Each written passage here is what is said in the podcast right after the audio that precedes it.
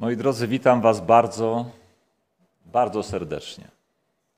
Niech mi wszystkie zbory w Polsce wybaczą, że zbór łódzki witam serdeczniej niż je wszystkie. Ale chyba z wiadomych dla chyba już wszystkich względów. Chcę Wam bardzo podziękować też za Wasze e, modlitwy za mnie. Wiosną tego roku, kiedy zachorowałem na COVID. Nie było to łatwe doświadczenie, ale wiem, że bardzo wiele osób się za mnie modliło. Wiem, że Wy również. Jeszcze raz bardzo Wam dziękuję i chwała Bogu, że, że przywrócił zdrowie i że się e, bardzo dobrze czuję.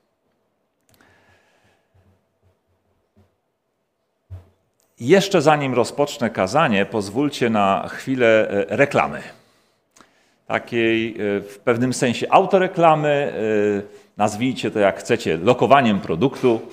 A mianowicie chcę tutaj Wam zareklamować taki profil na Facebooku, który został niedawno uruchomiony, jakieś dwa tygodnie temu, niecałe. Nazywa się Kompas komentarz pastora. To jest pełna nazwa. Kompas, czyli komentarz pastora. E, to na razie jest taki profil facebookowy, czy to kiedyś się znajdzie na YouTubie, nie wiem. Może zaproponowano mi, żebym e, co tydzień komentował różne wydarzenia krajowe, światowe, to co uznam za ważne do skomentowania.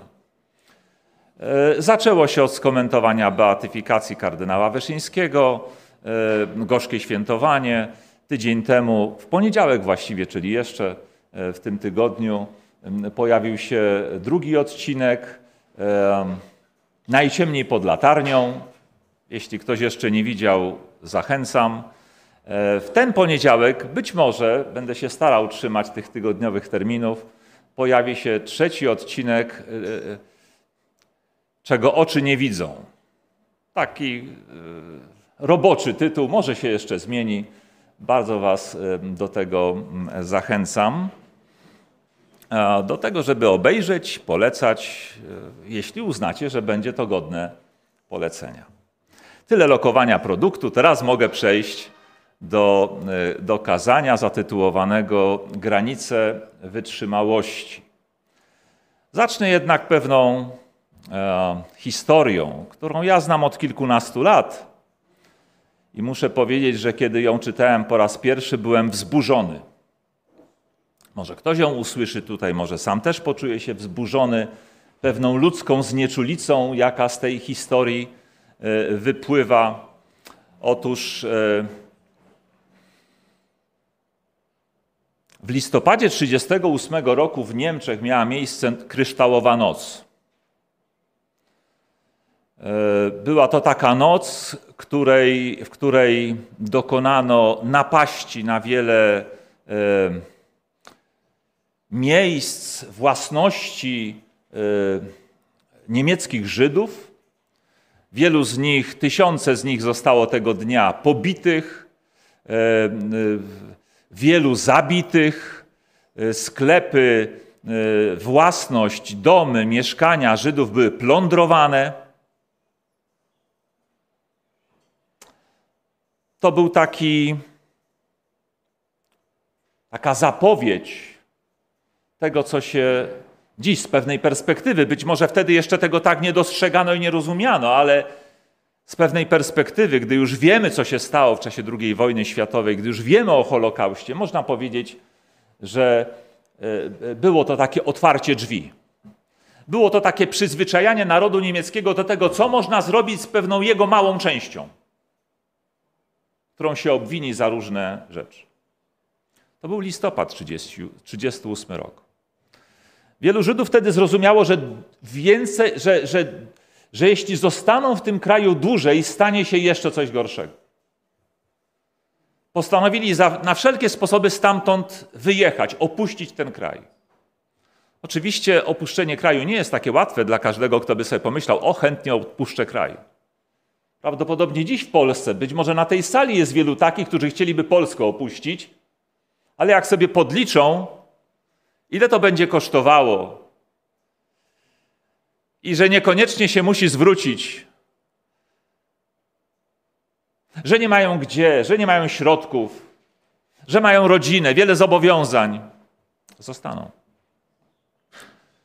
Ale niektórych Żydów było na to stać, wyprzedali się ze wszystkiego, ostatnie pieniądze wydali na to, żeby kupić bilet na transatlantyk, który miał ich e, w maju miały 39 mieli się udać, mieli się udać na Kubę. Kuba miała ich przyjąć jako tylko pewien etap przejściowy przed osiedleniem się w Stanach Zjednoczonych. Ale kiedy po kilkutygodniowym rejsie gdzie właściwie wypuszczono ich, jak to się mówi, gołych. Bo nawet nie wolno im było zabrać więcej niż bodaj 10 dolarów.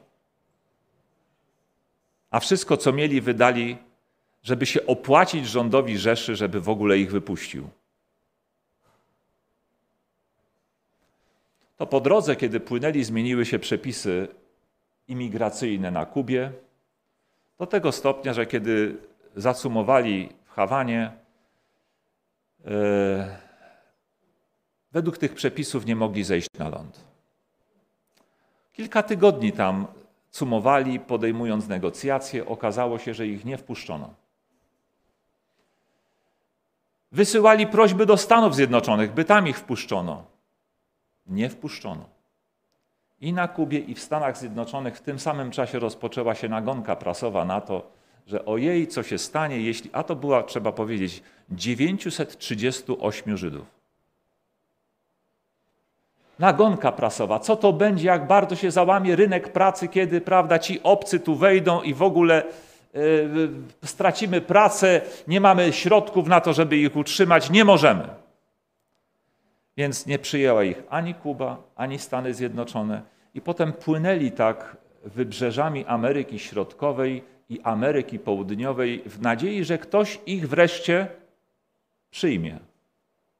Nikt nie przyjął. Wrócili do Europy. Jedna trzecia z nich znalazła miejsce w Wielkiej Brytanii, jedna trzecia z nich e, pozostali w Europie, przy czym jeszcze jednej trzeciej z nich udało się przed wybuchem wojny gdzieś poza Europę wyemigrować, ale jedna trzecia z nich zginęła w obozach koncentracyjnych w obozach zagłady. Gdy pierwszy raz kilkanaście lat temu słuchałem tej historii, myślałem sobie, jakaż to żnieczulica była. Ogarnęła te wszystkie państwa po drodze, które nie były w stanie przyjąć 900 ludzi, gdy już wiadomo było, co ich własny rząd robi z nimi na miejscu. Choćby po nocy kryształowej. gdy już wiadomo było, co ich może spotkać, jeśli przyjdzie im wrócić do swojego kraju. A jednak nikt ich nie przyjął. Oczywiście powiem tak, ta historia, jak też wiele biblijnych historii, nie wiem, o tym jak naród izraelski wychodził z Egiptu, jak się potem buntował na pustyni, czy nie mieliście tak, że jak czytaliście historię narodu izraelskiego wychodzącego z Egiptu, który widział te wszystkie cuda, a potem czytaliście, jak buntował się na pustyni przeciwko Mojżeszowi i Bogu, to nie mieliście takiego uczucia, jak oni mogli? Jak to było możliwe się buntować w takiej sytuacji? No i oczywiście, że gdybym ja był na ich miejscu, to przecież stałbym za Mojżeszem, za Jozułem, po stronie Boga. Na pewno zachowałbym się właściwie. I tak możemy sobie przytoczyć wiele historii biblijnych, kiedy naród izraelski dokonywał wyborów i zachowań w jakiejś części, na dużej, mniejszej, większej, dużej, kiedy dokonywał bardzo złych wyborów w sytuacji, która wydawałaby się dla nas dziś czytających, że należało się właściwie zachować. I nie możemy pojąć, jak to się stało. Jak oni tak mogli? I podobnie, podobne odczucia mamy, gdy czytamy tę historię. gdy słyszymy te historie. Jak te państwa tam, Kuby, e, społeczeństwa amerykańskie, władza amerykańska ówczesna, Stanów Zjednoczonych, tych kolejnych narodów, wiedząc, co czeka tych ludzi, gdy wrócą do Europy, gdy wrócą do Niemiec. Jak mogli się tak zachować? Myślę, że dożyliśmy czasów, kiedy już powinniśmy przestać zastanawiać się, jak Żydzi mogli zachować się niewłaściwie tysiące lat temu, jak kilkadziesiąt lat temu mógł, mogła się niewłaściwie zachować Ameryka, czy Kuba, czy państwa y, Ameryki Południowej. Dziś musimy się zacząć zastanawiać, jak to możliwe, że my się dzisiaj zachowujemy niewłaściwie, wiedząc to, co wiemy.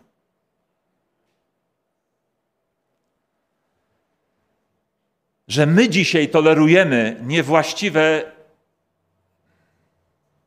zachowania po stronie przywódców różnych państw, pochodzących z demokratycznych wyborów.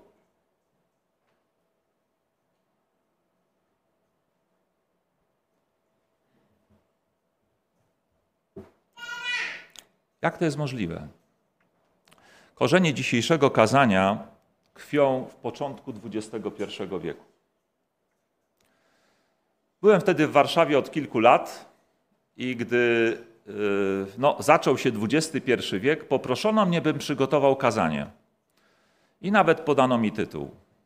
To było kazanie Adwentysta, Adwentyści w XXI wieku. Ha, musiałem się zastanowić, jak to ugryźć. Musiałem najpierw zastanowić się mocno, czym będzie ten XXI wiek, zanim odpowiem na pytanie, jak się w tych spodziewanych zmianach mają znaleźć adwentyści. I tak e, troszkę w pewnym sensie E, e, zabawiłem się w futurologa. O, nie wymyśliłem wszystkiego sam. Poczytałem różnych mądrych ludzi, mądre książki.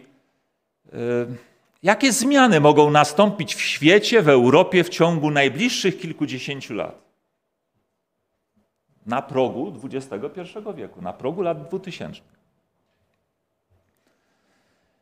I jedną z takich zmian, które przewidywano, to miały być zmiany demograficzne, oczywiście klimatyczne, własnościowe.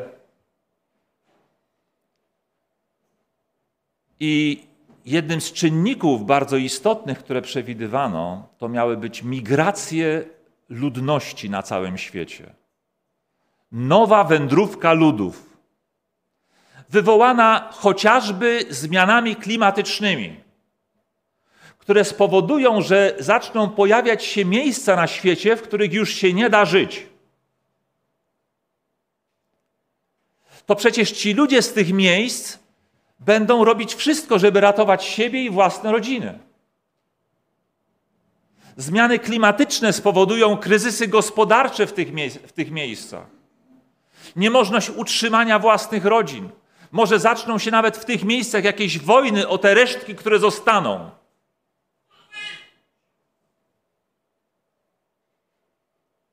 I ludzie zaczną migrować. Zaczną uciekać z miejsc, w których się nie da żyć, do miejsc, w których się jeszcze żyć da. I wtedy już powiedziałem i sformułowałem taką tezę, że w tym XXI wieku, kto wie, czy nie nasze pokolenie, już stanie w Europie, bodaj po Ameryce Północnej, najbogatszym regionie świata,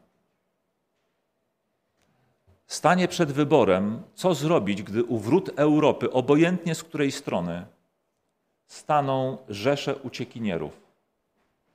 Czy to przed wojną, czy to przed biedą. Jak my się zachowamy? Jako narody, państwa, jako obywatele, które, którzy mają wpływ na władzę, która będzie ustalała politykę wobec tych ludzi.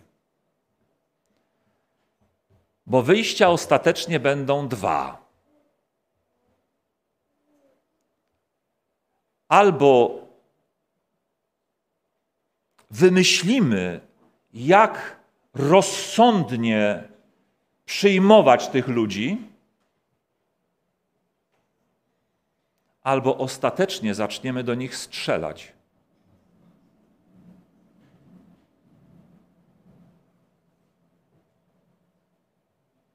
Jeszcze nie jesteśmy przed tak drastycznymi wyborami,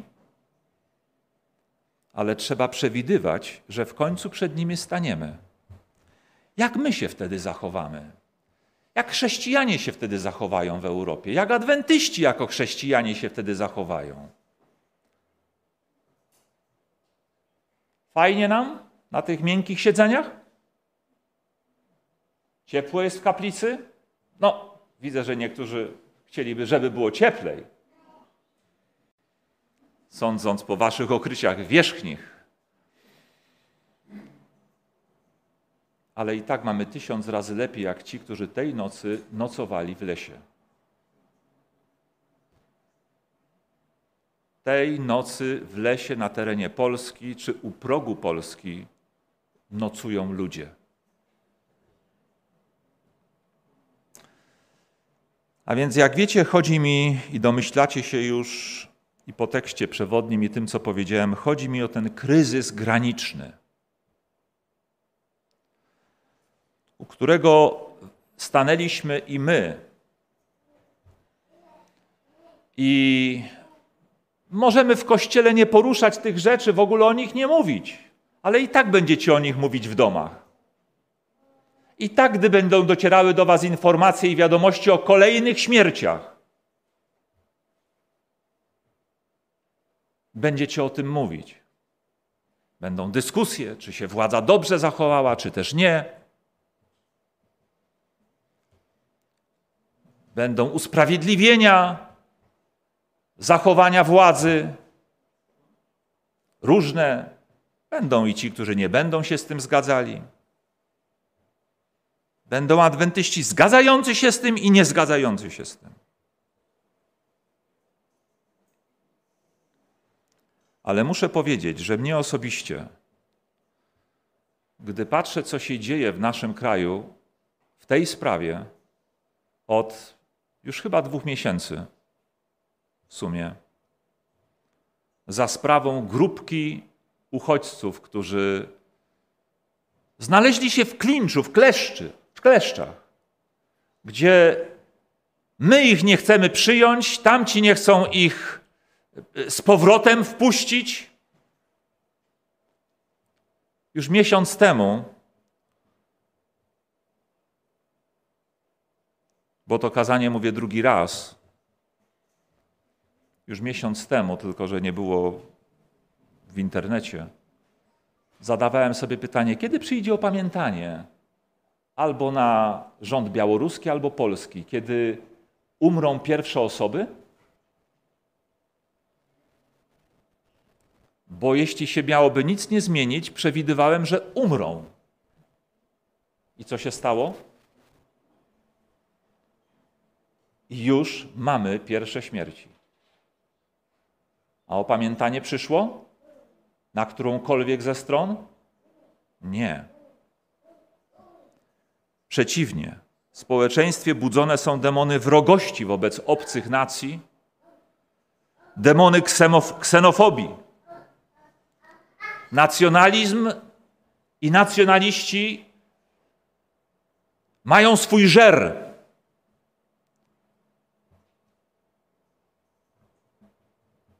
Wstyd mi,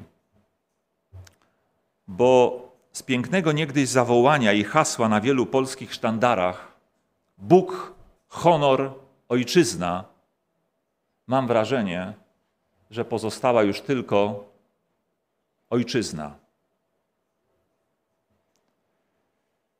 Co z tymi nieszczęśnikami, tymi zatrzymanymi w tym kleszczu, tymi, którzy niezależnie od zasieków, tak czy tak, w tych czy w innych miejscach przedostają się przez granicę. Ja wiem, że każde państwo ma prawo i obowiązek wobec swoich obywateli bronić swoich granic. Przed najeźdźcami. Może nawet przed nielegalnymi imigrantami. Ale z drugiej strony, kiedy nawet nielegalny imigrant stanie na naszej granicy chory, głodny, zziębnięty, przemoczony, to odmawianie mu prawa do pomocy, nawet do pomocy, by później zdecydować o jego losie, gdy mu już się pomoże, jest niehumanitarne, niegodne chrześcijańskich wartości, które są oficjalnie przez większość naszych władz, przez większość naszych obywateli hołubione. I niegodne miana Polaka, członka narodu, którego jedna czwarta żyje poza granicami kraju, które kiedyś opuściła w obawie przed prześladowaniami politycznymi albo za chlebem, bo nie mieli na mieszkanie i na jedzenie dla własnych dzieci.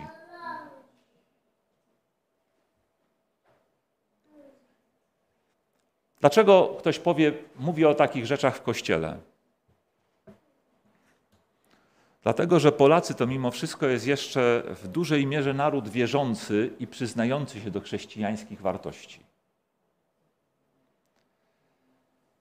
I to niedobrze, kiedy kościoły chowają głowę w piasek. To niedobrze, że mówią o swoich religijnych wartościach w swoich zamkniętych banieczkach, a nie dają publicznie świadectwa prawdzie.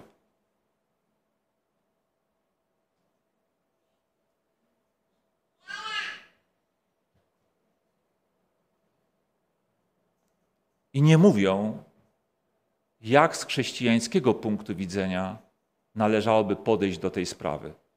A jakby chowają się za taką tarczą rozdziału Kościoła od państwa, nie mieszania się w sprawy polityczne.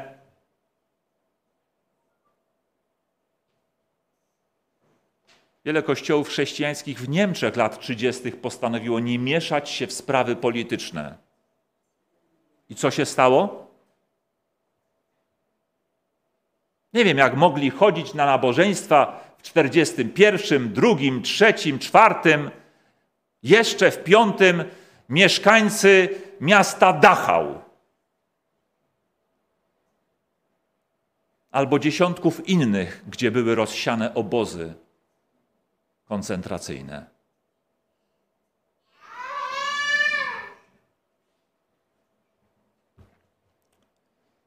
Uznaję oczywiście prawo każdej władzy do tego, żeby prowadziła jakąś politykę imigracyjną, jakieś rozsądne rozwiązania przyjmowała. Nawet, żeby postawili zasieki na granicy, kiedy obawiają się większych, e, większych grup. Ale kiedy mamy już kogoś na granicy, kto prosi o pomoc, kto wymaga tej pomocy, to należy mu pomóc a dopiero potem zastanawiać się nad polityką imigracyjną. Ha. Czasem też się chronimy my, adwentyści, bo muszę powiedzieć, że wśród adwentystów też są podzielone zdania na ten temat. Ja to wiem, bo czasem poruszam ten temat w mediach społecznościowych i wiem, jakie dostaję wpisy i komentarze, również komentarze spośród y, własnego środowiska. Niektóre mi zarzucają jakąś nieświadomość, niewiedzę o pewnych faktach, że się nie orientuję w pewnych kwestiach, że gdybym wiedział, jakie z tym problemy się wiążą, to bym się pewnie tak nie wypowiadał. Niektórzy też mam wrażenie z adwentystów świadomi nieuchronności wypełnienia się proroctwa drugiego rozdziału z Księgi Daniela. O tych nogach po części z żelaza, po części z gliny, symbolizujących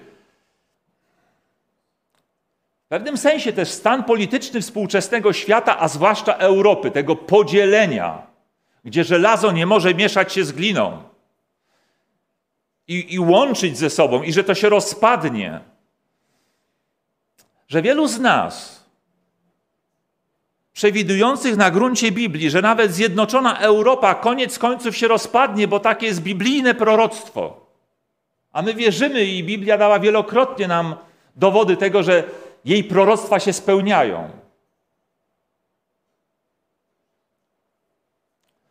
To mam wrażenie, że niektórzy. A i ponieważ wierzymy, że po tym rozpadzie zaraz powróci Chrystus, a my bardzo chcemy, żeby on powrócił, cieszymy się myślą o powrocie, to dochodzi do sytuacji, że niektórzy z nas cieszą się z tych wszystkich perturbacji, które do tego rozpadu doprowadzą. Ale te perturbacje to mogą być wojny, te perturbacje to mogą być kryzysy, uciski i, i prześladowania, dyskryminacje różne. Wielu ludzi ucierpi. I nawet to, że bierzemy pod uwagę, że jest to element wypełniającego się proroctwa, za którym będzie przyjście Chrystusa, nie powinien w nas powodować, że skoro cieszymy się przyjściem Chrystusa, mamy cieszyć się tym wszystkim, co go poprzedzi. Nie zwracać uwagi na to, że, że gdzieś ktoś ludzi wyzyskuje, dyskryminuje, traktuje jak powietrze, nie pomaga, gdy trzeba pomóc. Kwitować to tylko, no tak ma być, tak proroctwo zapowiada, że, że będą takie rzeczy, no, no trudno. Cieszmy się, Pan Jezus przychodzi. Ja nie mogę. Ja nie mogę tak. Nie będę tu snuł rozważań o zagrożeniach, czy to wydumanych, czy prawdopodobnych nawet ze strony przybyszów, bo kazanie nie, to nie czas na to. To czas na rozważanie Słowa Bożego i będziemy je za chwilę rozważać. Jeszcze tylko wyjaśnię skąd tytuł. Granice wytrzymałości. Zastanawiałem się, jak nazwać to kazanie. Granica to nie tylko linia wyznaczająca jakiś zasięg terytorialny określonego obszaru. Granica to również maksymalny dopuszczalny zasięg, zakres jakichś zjawisk, zdarzeń, zachowań, maksymalny poziom czegoś. W tym znaczeniu znacie takie pewnie pojęcie jak granice moralne. Tak? Czyli coś, poza którymi już nie wolno nam na pewne zachowania. Granice przyzwoitości. Mówi się, coś przekroczyło granicę przyzwoitości. Wszystko ma swoje granice, mówimy. Mówimy, że to już przekracza wszelkie granice. Mówimy, że trzeba trzymać się pewnych granic, czyli działać zgodnie z pewnymi zasadami, przepisami, regułami. Mówimy też w końcu o granicach wytrzymałości, poza którymi nie jesteśmy już w stanie pewnych zjawisk znieść. Muszę Wam powiedzieć, że to, co dzieje się na polskiej granicy, moim zdaniem przekroczyło już granice przyzwoitości, przekroczyło już wszelkie granice. Moje granice wytrzymałości, zrozumienia nawet w pewnym sensie dla działań władz przekroczyło. Zastanawiam się też jeszcze, ile jeszcze do jakiej granicy jeszcze zostaną doprowadzeni ci ludzie? Nie powiedziałem, że tam na Kubie, gdy ten statek kilka tygodni tam stał i ci ludzie byli niepewni swego losu, Myśleli, że ratują się spod opresji, wy, wyruszając w tę podróż, a nagle okazało się, że nie ma mety. Nikt ich nie chce. Ktoś na statku podciął sobie żyły, ktoś inny rzucił się e, ze statku do wody. Takich prób samobójczych było tam kilka. Ile jeszcze wytrzymają ci ludzie przetrzymywanie na naszej granicy? Czy ci, którzy już ją przekroczyli ukrywają się w lasach parę kilometrów od granicy? Ile jeszcze wytrzymają e, z zimna, w zimnie, w głodzie, w słocie, w niepewności swego losu? Ostatnio powiedziano o Irakijczyku, który, gdy już tę grupę w lesie odkryto, zmarł na zawał serca. Zastanawiam się, czy zmarł dlatego, że jego organizm nie wytrzymał już wielodniowego koczowania w lesie. Właściwie, no tak jak wiecie, teraz spróbujcie się ubrać tak, jak jesteście ubrani i przenocować w lesie. Kilka nocy albo kilkanaście. Czy jego organizm tego nie wytrzymał? Czy nie wytrzymał napięcia, że skoro znalazła ich już Straż Graniczna, to pewnie ich na kolbach odstawi do granicy? Ile jeszcze ci ludzie wytrzymają? Ile jeszcze my wytrzymamy, chrześcijanie, my obywatele, w zamykaniu oczu na to, co tam się dzieje? W tolerowaniu, co władza tam robi? A co skrzętnie starała się ukryć wprowadzaniem stanu wyjątkowego, żeby, znacie powiedzenie, czego oczy nie widzą, tego sercu nie żal. Bo pierwsze, co zrobiono, to zabroniono dziennikarzom pod groźbą kar, żeby tam się udawali i relacjonowali, jaki jest stan, jaka jest sytuacja, co się z tymi ludźmi dzieje. A skoro obywatele nie wiedzą, to sercu nie żal.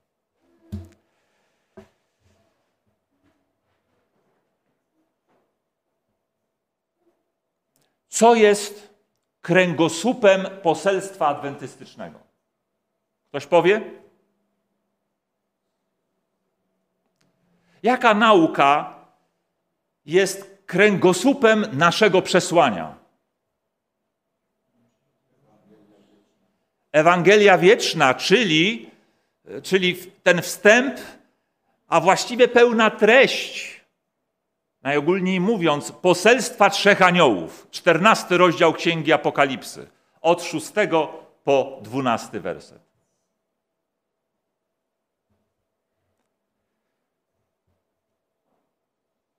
A co jest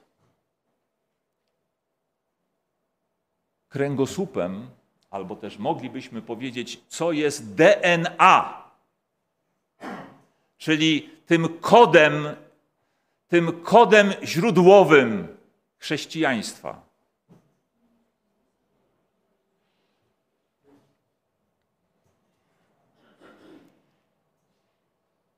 Właściwie znów możemy powiedzieć adwentyzmu. W tekście, który był dzisiaj czytany,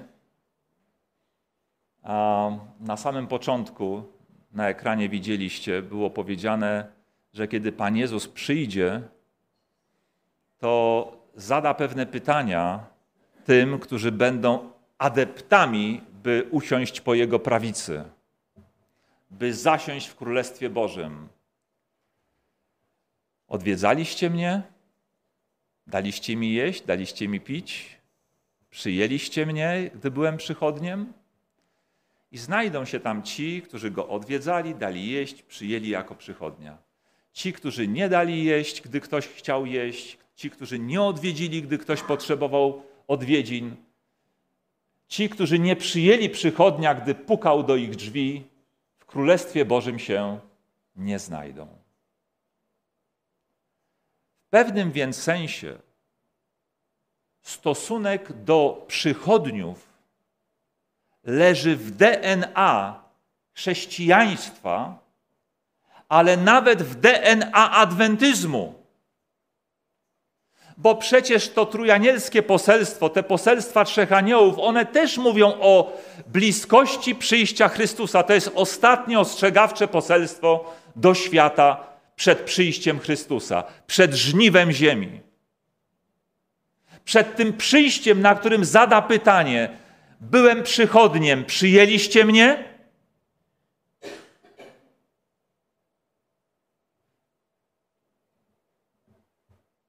Dlatego bardzo się dziwię, zwłaszcza tej części naszego środowiska, tej części współwyznawców, bo ciągle chcę wierzyć, że to nawet nie jest większość, tylko część, mniejsza, którzy mówią mi: bracie, ty źle na to patrzysz, ty tego nie rozumiesz, to jest wojna hybrydowa, to, to jest spisek międzynarodowy, tych ludzi się tu wypycha, a poza tym to oni wcale nie są biedni, przyjrzy się ich komórkom, oni nawet dżinsy mają lepsze niż ja.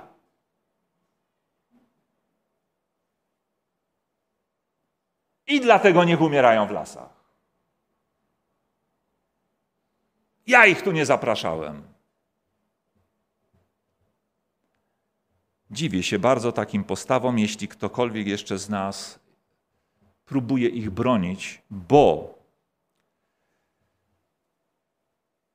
jak brzmi druga nazwa, drugi człon nazwy naszego kościoła? Dnia siódmego. Adwentyści, już to powinno nas kierować do słów, kiedy Jezus przyjdzie, powie, czy przyjęliście mnie, gdy byłem przychodniem? A dnia siódmego, czy ma tutaj coś związek z tym tematem? W przykazaniu o siódmym dniu, w dekalogu, które jest dla nas tak ważne, że nawet do nazwy je zaadoptowaliśmy. Pamiętaj, abyś dzień sabatu święcił. Sześć dni pracować będziesz. Dnia siódmego jest szabat Pana Boga Twego. Nie będziesz wykonywał w ten dzień żadnej pracy. Ani Ty, ani y, Twój syn, ani Twoja córka, ani Twój sługa, ani Twoja służebnica, ani zwierzę, ani kto jeszcze? Ani obcy przybysz w Twoich bramach. Gdyż w sześciu dniach i tak dalej, i tak dalej. To dwudziesty rozdział Księgi Wyjścia, dziesiąty werset. Ani obcy przybysz, który mieszka w Twoich bramach. Ten fragment przykazania, tak ważnego dla adwentystów, zajmuje się również i poświęca swoją część również czemuś, co można dziś określić ogólnie prawom przybysza. Że przybysz, który mieszka w Twoich bramach, ma prawa, które masz respektować. Adwentysta przywiązany do święcenia sabatu, a jednocześnie lekceważący prawa przybyszów, Zastanawiam się, czy jest godny miana adwentysty.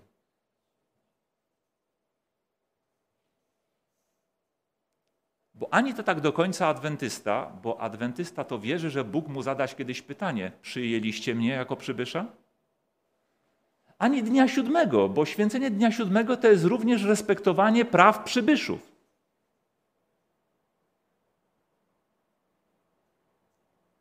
Choćby w tej warstwie najbardziej humanitarnej żeby dać jeść, ogrzać, ubrać.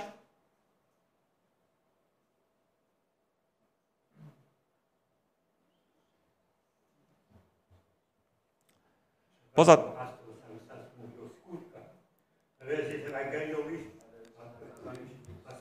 Bracie, bracie, pozwól, że porozmawiamy. Pozwól, pozwól, bracie, Pozwól, bracie, że porozmawiamy o Twoich pytaniach po nabożeństwie. Po nabożeństwie. Biblia, e, poza tym Biblia uczy, o czym czytamy w przypowieściach e, Salomona e, 14:21. Szczęśliwy, kto lituje się nad ubogim. E, wzywa nas do tego, byśmy okazywali najczystszą formę pobożności, a według Ewangelii, a według listu Jakuba 1,27 najczystszą formą pobożności jest nieść pomoc sierotom i wdowom w ich niedoli. Nie wiem, ilu pośród tych uchodźców jest, czy imigrantów jest sierot i wdów, ale z tego, co do tej pory już zobaczyłem, na pewno są to ludzie w ciężkiej niedoli. Na pewno są to ludzie w ciężkiej niedoli. Biblia wzywa nas do miłowania braci w potrzebie nie słowem i językiem, ale czynem i prawdą. jak napisano w pierwszym liście Jana, trzeci rozdział 17-18.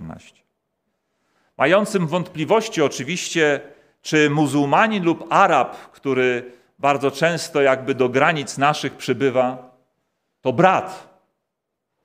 Dla członków narodu w sumie przyznającego się do chrześcijaństwa, to chcę przypomnieć słowa z dziejów apostolskich 17 rozdziału 26, 28 i 9, że z jednego pnia Bóg wywiódł wszystkie narody, z Jego bowiem rodu jesteśmy, z rodu Bożego.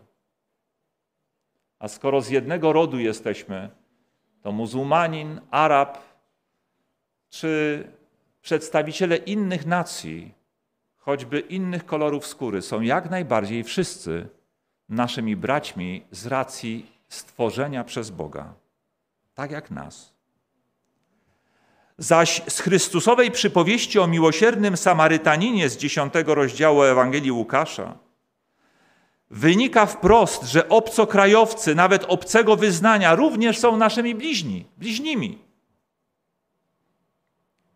Bo Pan Jezus podał tę przypowieść na pytanie, kto jest bliźnim moim. I okazało się, że tym nawet lepszym bliźnim był Samarytanin. Dla pobitego Żyda niż, niż kapłan z jego narodu czy lewita z jego narodu. Zresztą brat czy tylko bliźni, nawet to nie jest ważne wobec słów Jezusowych, e, właściwie zapisanych w przypowieściach, ale też i Pan Jezus się na nie powoływał. Przypowieściach 25-21 czytamy: Jeśli łaknie twój nieprzyjaciel, nakarm go chlebem, a jeśli pragnie, napój go wodą. Jakie to więc ma znaczenie, kim tak naprawdę jest, jakiej nacji czy jakiego wyznania osoba, która do nas przybywa? A Pan Jezus uczył wręcz: miłujcie nieprzyjaciół waszych, dobrze czyńcie tym, którzy was, dodam słowo, nawet nienawidzą. O czym jest napisane w Ewangelii Łukasza 6:27. W wielu miejscach Biblia wprost odnosi się do trudnej sytuacji przychodniów, czyli obcych przybyszów. Często mówi się nawet i w tych dyskusjach, które dotykają tych spraw, słyszę, ale to wcale nie są uchodźcy. Dałeś się zmanipulować. Oni tutaj przychodzą, żeby zarabiać, ciągnąć, brać zasiłki. Jakie oni mogą brać w Polsce zasiłki? W Polsce z zasiłków nawet Polak nie wyżyje.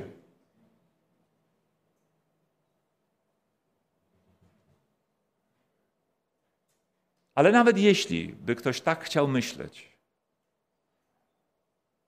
że no, gdyby to był uchodźca, to może jeszcze, ale jeśli to jest ktoś, kto tu przychodzi tylko zarobić, to już nie. To ja się pytam, a większość Polaków, którzy dzisiaj są na Zachodzie, z tych późniejszych emigracji, to oni tam pojechali, bo tutaj chciano ich pozabijać? Czy pojechali tam za chlebem? Żeby trochę lepiej zarobić. Żeby rodzinie dać jakiś trochę, trochę lepszy byt, bezpieczniejszy żeby się mogli spokojniej kłaść spać i żeby spokojniej wstawali. Bo przyszłość jest nieco bardziej pewna w tym innym miejscu niż w tym. To jest takie grzeszne, żeby mówić, no, gdyby to byli uchodźcy, może bym ich jeszcze przyjął, ale że są tylko imigrantami, to może ekonomicznymi, to nie. To niech tam na tej granicy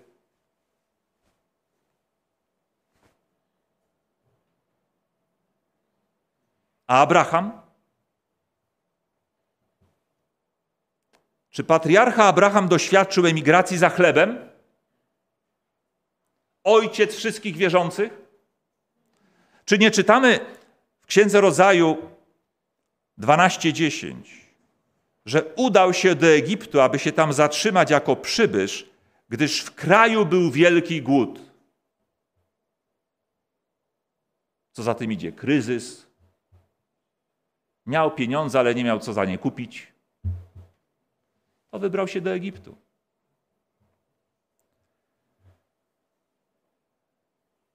skoro nie odmawiamy tego prawa sobie, by przenosić się z kraju, gdzie już trudno żyć, do kraju, gdzie nieco łatwiej żyć, to dlaczego odmawiamy tego prawa innym?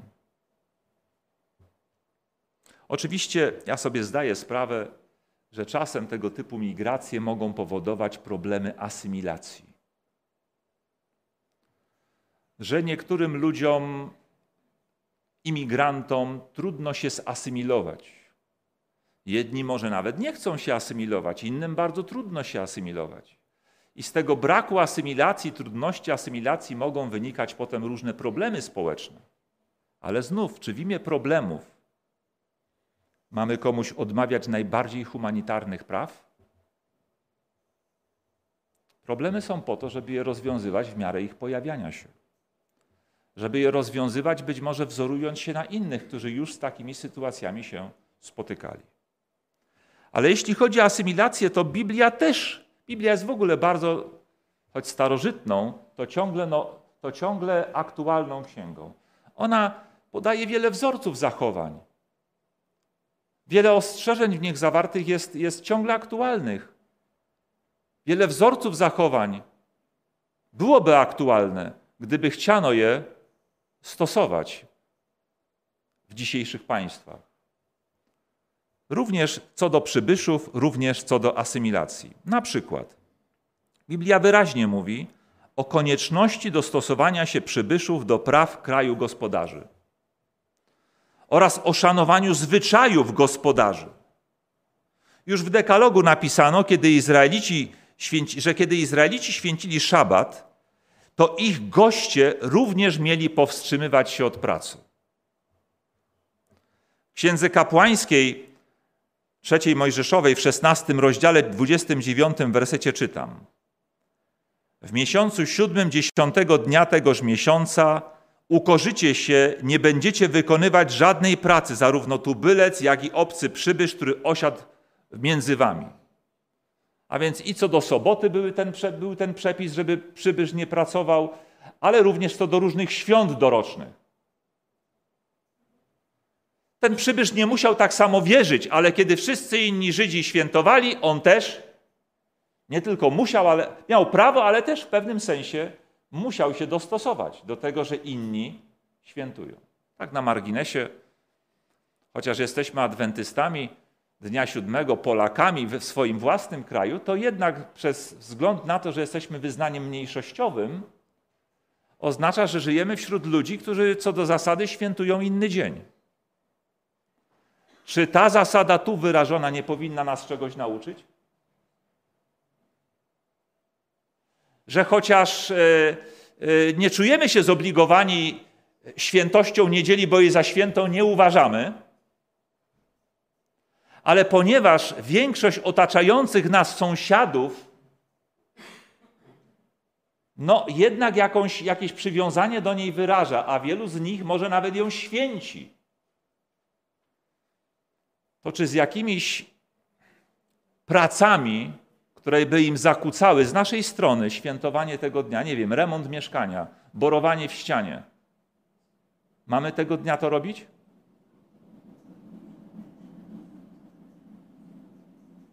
Myślę, że to jest ta zasada stąd wynikająca. Kiedy ja się od tego powstrzymam, gdy on potem w sobotę, gdy ja będę miał święto, będzie w ścianie borował, wiercił coś tam, to ja do niego pójdę i mu uprzejmie, uprzejmie go poproszę, czy nie zechciałby, bo właśnie mam nabożeństwo domowe. Jak powie, a to Pana sobota, ale ja w Pana niedzielę w ścianie nie wiercę. Rozumiecie, na czym polega w pewnym sensie dostosowywanie się jedni do drugich? Okazywanie sobie nawzajem szacunku? To też możemy wyciągnąć z przepisów o przybyszach i o tej asymilacji. Księdze Kapłańskiej 18:26 czytamy: Przestrzegajcie zatem ustaw moich, praw moich i nie czyńcie sobie z tych wszystkich obrzydliwości ani tubylec, ani obcy przybysz mieszkający wśród was. Tu chodziło o pewne moralne zachowania. Że skoro już mieszkamy razem, to nawet obcy przybysze mają jednak pewien wzorzec moralności, który my wyznajemy, również się do niego stosować. Nie muszą w niego wierzyć, ale stosować się do niego powinni. Są nacje i wyznania, które uznają wielożeństwo. Ale kiedy przyjeżdżają do kraju, kiedy, gdzie uważamy wielożeństwo za niemoralne, to wolno im je praktykować? Czy muszą się dostosować? A jak się nie dostosują, to co? To do widzenia.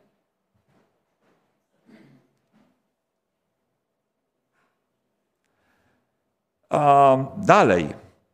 Izraelici, nawet jako wygnańcy i niewolnicy w Babilonie, mieli się e, z woli Bożej starać o pomyślność tego miasta i państwa, bo wtedy i im miało się dobrze w tym państwie dziać. Tak jest napisane w księdze Jeremiasza 29:7. Starajcie się o pomyślność tego miasta, do którego was posłałem. Oczywiście jako niewolnicy poszli. Potem w kolejnych pokoleniach już może nie byli niewolnikami, ale istotą było to, że nawet w tym państwie, które ich najechało, wzięło do niewoli, mieli się starać o pomyślność. To jest właśnie kwestia asymilacji. Pan Bóg zażądał od nich pełnej asymilacji w tym nowym miejscu. Bo wtedy, jak będą się modlili o pomyślność tego miejsca, im samym również będzie, będzie dobrze. Asymilacja to również obowiązek przybyszów pracy na swoje utrzymanie. To zresztą obowiązek każdego człowieka, który ma pracować własnymi rękami na chleb, jak mówi Nowy Testament, aby nie być zdanym jedynie na cudzą pomoc. O tym możecie przeczytać w pierwszym liście do Tesaloniczan, czwarty rozdział, 11 po 12. Jeśli ktoś przyjeżdża do cudzego kraju tylko po to i wyłącznie zamiarem życia z zasiłków wypracowanych przez cudze społeczeństwo, nie dając nic z siebie w tym społeczeństwie, to jest to z gruntu nieuczciwe. Ale znów, nawet jeśli ktoś ma taki zamiar, którego przecież nie ujawnia na granicy, a jest w sytuacji, w której za chwilę nam umrze, to nie mamy prawa, obawiając się, jak on się zachowa, domyślając się, jak on się może zachować, niewłaściwie, zakładając, że się tak zachowa.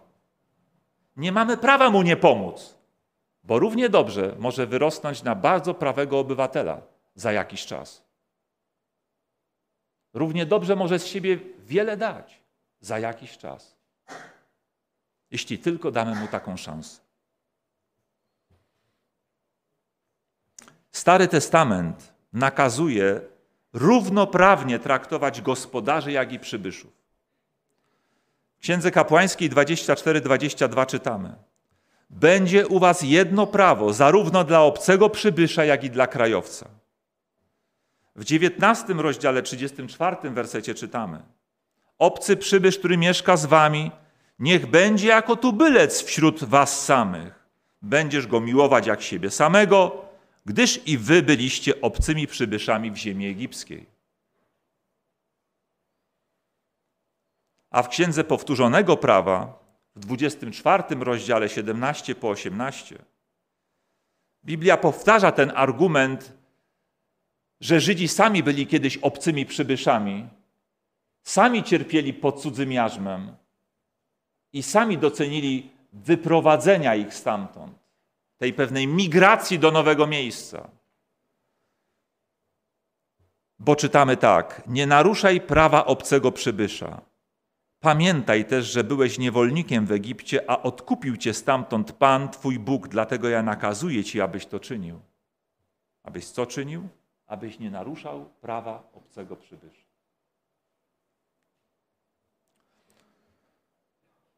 Oczywiście, żeby wybić argument z ręki tym, którzy twierdzą, że ja nadal nic nie wiem i w ogóle tutaj jakieś chrześcijańskie głoszę farmazony, tak? To chcę powiedzieć, że nawet Biblia, bo z Biblii czerpie tę świadomość, ale też z pewnego doświadczenia życiowego prawie 60 lat,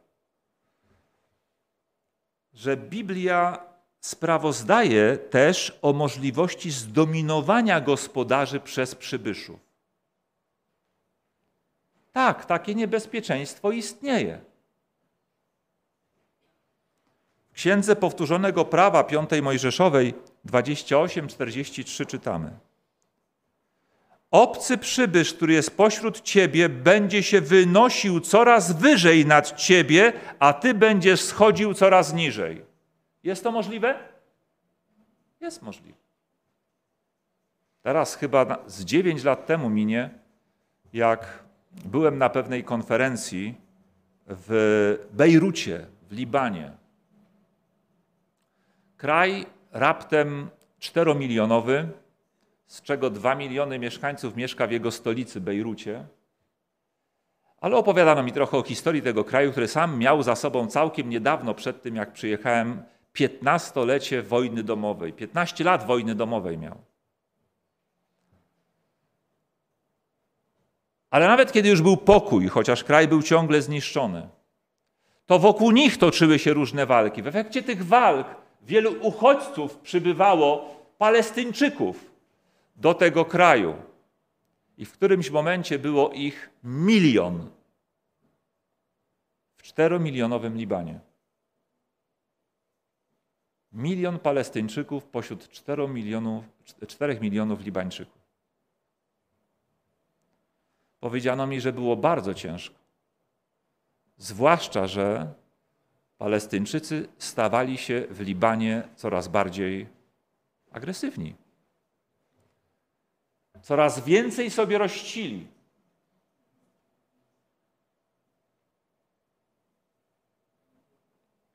Także sami Libańczycy zaczęli się obawiać, żeby w którymś momencie po prostu nie zabrali im części kraju. Do takich rzeczy może dojść. To było doświadczenie nieobce samym Izraelitom i Egipcjanom. Najpierw Izraelici przebywali w Egipcie jako imigranci zarobkowi. Potem tak się rozmnożyli, że zaniepokoiło to faraona i w efekcie doprowadziło do napięć wewnętrznych, nawet zniewolenia Izraelitów i całego szeregu, jak znamy potem późniejszych perturbacji społecznych, politycznych, religijnych, które dotknęły Egipt. Każdy naród wpuszczający na swój teren przybyszów w większej liczbie powinien brać pod uwagę taki scenariusz rozwoju wypadków i się na niego po prostu odpowiednio przygotować. Nadal przygotować się, a nie nie wpuszczamy nikogo, bo to się może stać. Odmawiamy im prawa do humanitarnego traktowania, choćby się znaleźli w naszych lasach, bo takie rzeczy się mogą stać za 50 lat. Trzeba mieć świadomość niebezpieczeństw, ale one nie mogą nas sparaliżować przed humanitarnym traktowaniem drugiego człowieka, kiedy, kiedy, kiedy stoi w moim progu.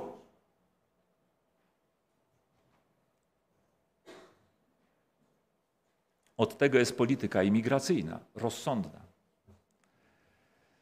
Podsumowując, moi drodzy, to, co do tej pory powiedziałem, z nauczania biblijnego o przychodniach, z nauczania biblijnego o przybyszach, z chrześcijańskiego punktu widzenia problemem nie jest to, czy przyjmować uchodźców, czy ich nie przyjmować. Bo z chrześcijańskiego punktu widzenia, na bazie tekstów, które do tej pory przy, przeczytałem, no nie ma innej odpowiedzi, jak tylko przyjmować. Ja rozumiem, rząd się nie musi tym do końca kierować. Nawet jeśli licznie uczestniczy w ceremoniach religijnych i religijnych uroczystościach i deklaruje swoje przywiązanie do chrześcijańskich wartości, a nawet do wiary Chrystusa Pana. No to jest jednak rządem. Ma być może inne priorytety, które sobie stawia. Ale jeśli jednocześnie próbuje w różnych innych sytuacjach tych chrześcijańskich wartości bronić, a nie dostrzega tego, chrześcijańskich wartości, które czegoś nauczają o przybyszach, Biblii, która czegoś o przybyszach naucza, o ich prawach, to tu się bardzo dziwię. Chociaż rozumiem, że mogą mieć swoje priorytety, jednak te priorytety nie mogą nas wszystkich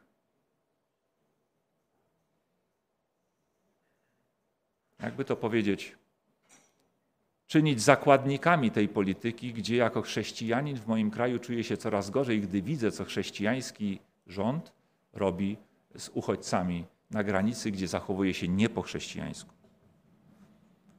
A więc to nie jest kwestia przyjmować czy nie przyjmować. Z chrześcijańskiego punktu widzenia biblijnego należy przyjmować uchodźców, ale to wcale nie znaczy, że Biblia nie wzywa nas do pewnej równowagi. Do pewnej równowagi między idealizmem, który mówi przyjmuj wszystkich, a realizmem przyjmij tyle, ile możesz. Przecież nawet na ulicy nie dajemy datków każdemu napotkanemu żebrakowi, tylko dlatego, że wyciąga ponad, do, na, y, do nas rękę. Dlaczego nie dajemy każdemu? No bo przecież wiemy, że jak dam każdemu, kto wyciąga, to na koniec dnia nie będę miał za co kupić jedzenia własnym dzieciom.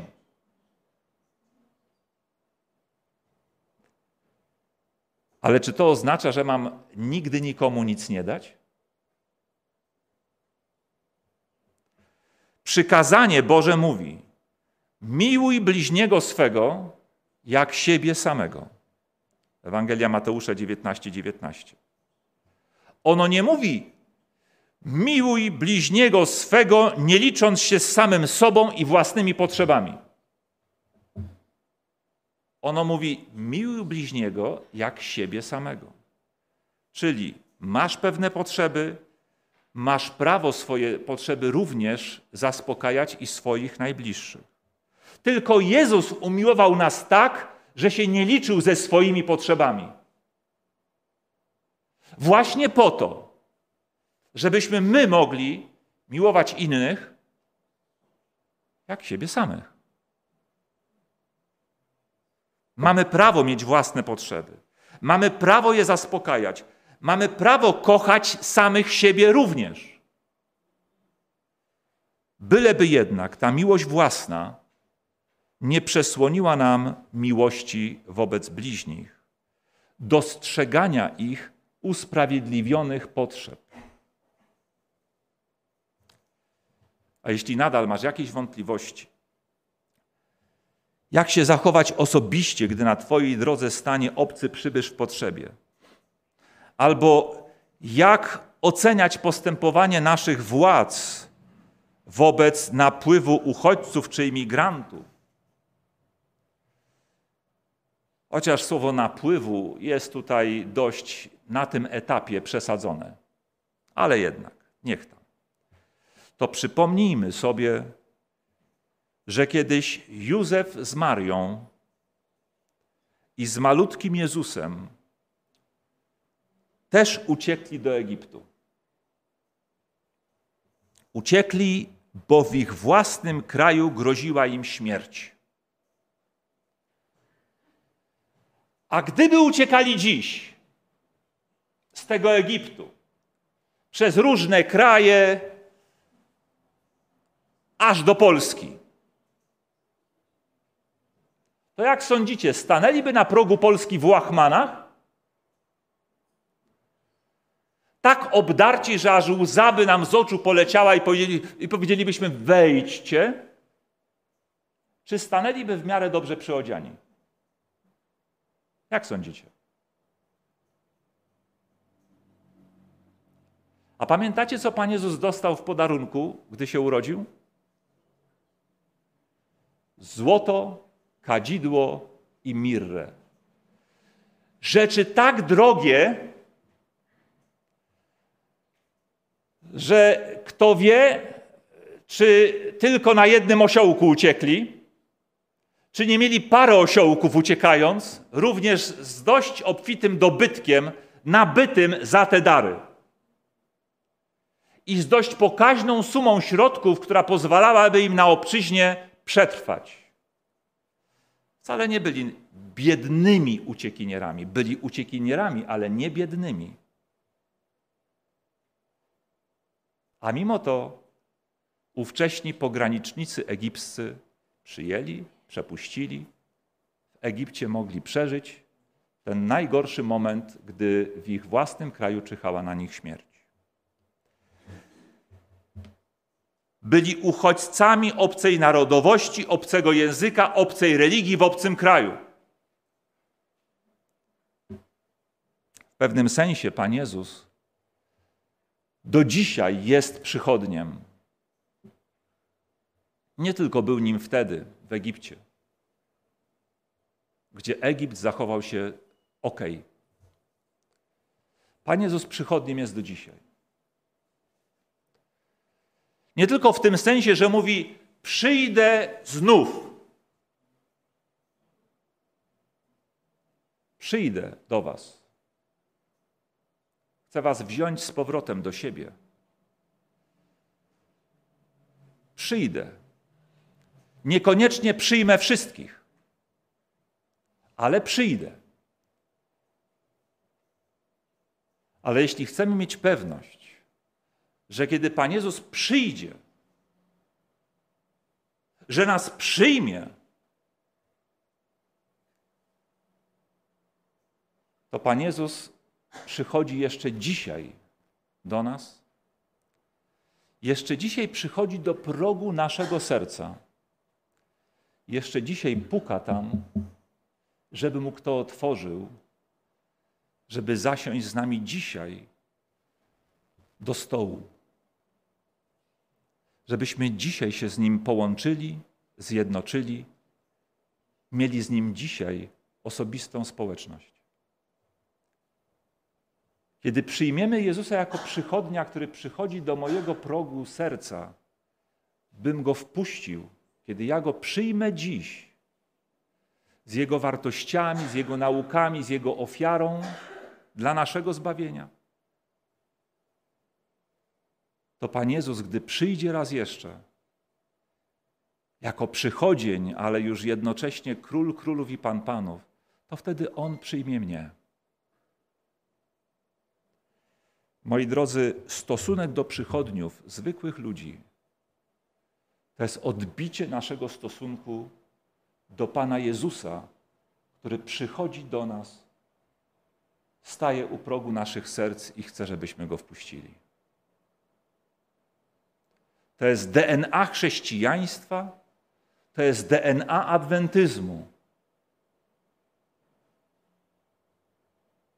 Adwentystów, którzy czekają na powtórne przyjście, i adwentystów, którzy tak bardzo cenią sobie biblijny szabat, w którym jednakowoż nawet przychodnie mieli mieć swoje prawa, a wszyscy inni mieli te prawa respektować.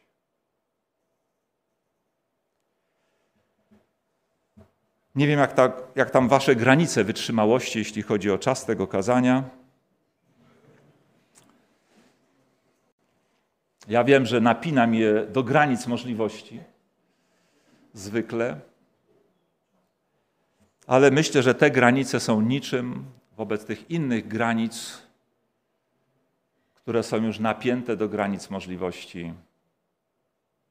Niech nam Pan Bóg błogosławi niech błogosławi Wam i da właściwe zrozumienie i właściwą postawę, gdy trzeba będzie podejmować pewne decyzje. Jeśli zechcemy w ogóle jakiekolwiek decyzje w tej sprawie kiedykolwiek podjąć. Proszę powstańcie do modlitwy, zakończmy to nabożeństwo modlitwą.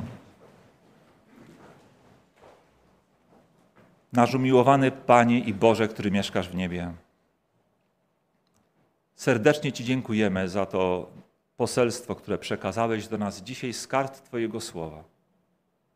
O przychodniach, przybyszach, o naszych obowiązkach względem nich. Być może, Panie, sami nie zawsze mieliśmy właściwe zrozumienie tej kwestii. Być może sami w różnych sytuacjach życia nie zawsze się właściwie zachowywaliśmy wobec takich ludzi. Ale Panie, dziękujemy Ci, że pokazujesz nam do dzisiaj kierunek, jaki powinniśmy w naszym życiu obierać. Jeśli się nawet pewnych rzeczy boimy, pozwól nam te nasze lęki i obawy przynieść przed Twój tron, złożyć przed Tobą żebyś napełnił nas pokojem co do dobrej przyszłości, którą planujesz dla nas, każdego z nas osobiście, dla naszego Kościoła. modlimy Cię, Panie, również o taką dobrą przyszłość dla naszego kraju. Modlimy się, Boże, o taką władzę, która będzie rozumiała te potrzeby ludzkie i będzie na te potrzeby ludzkie, nasze i cudze, wrażliwa. Proszę Cię, Boże, daj mądrość tym wszystkim, którzy dziś tę władzę sprawują, czy w przyszłości sprawować będą. I daj też tę wrażliwość na ludzką krzywdę i ludzkie potrzeby. O to Cię, Boże, wszystko prosimy i prosimy Cię też o to, żebyś nam błogosławił w dalszych godzinach Twego świętego dnia i w kolejnym tygodniu, który jest przed nami. Niech Twoje imię będzie pochwalone. O to Cię prosimy przez imię Pana Jezusa Chrystusa. Amen.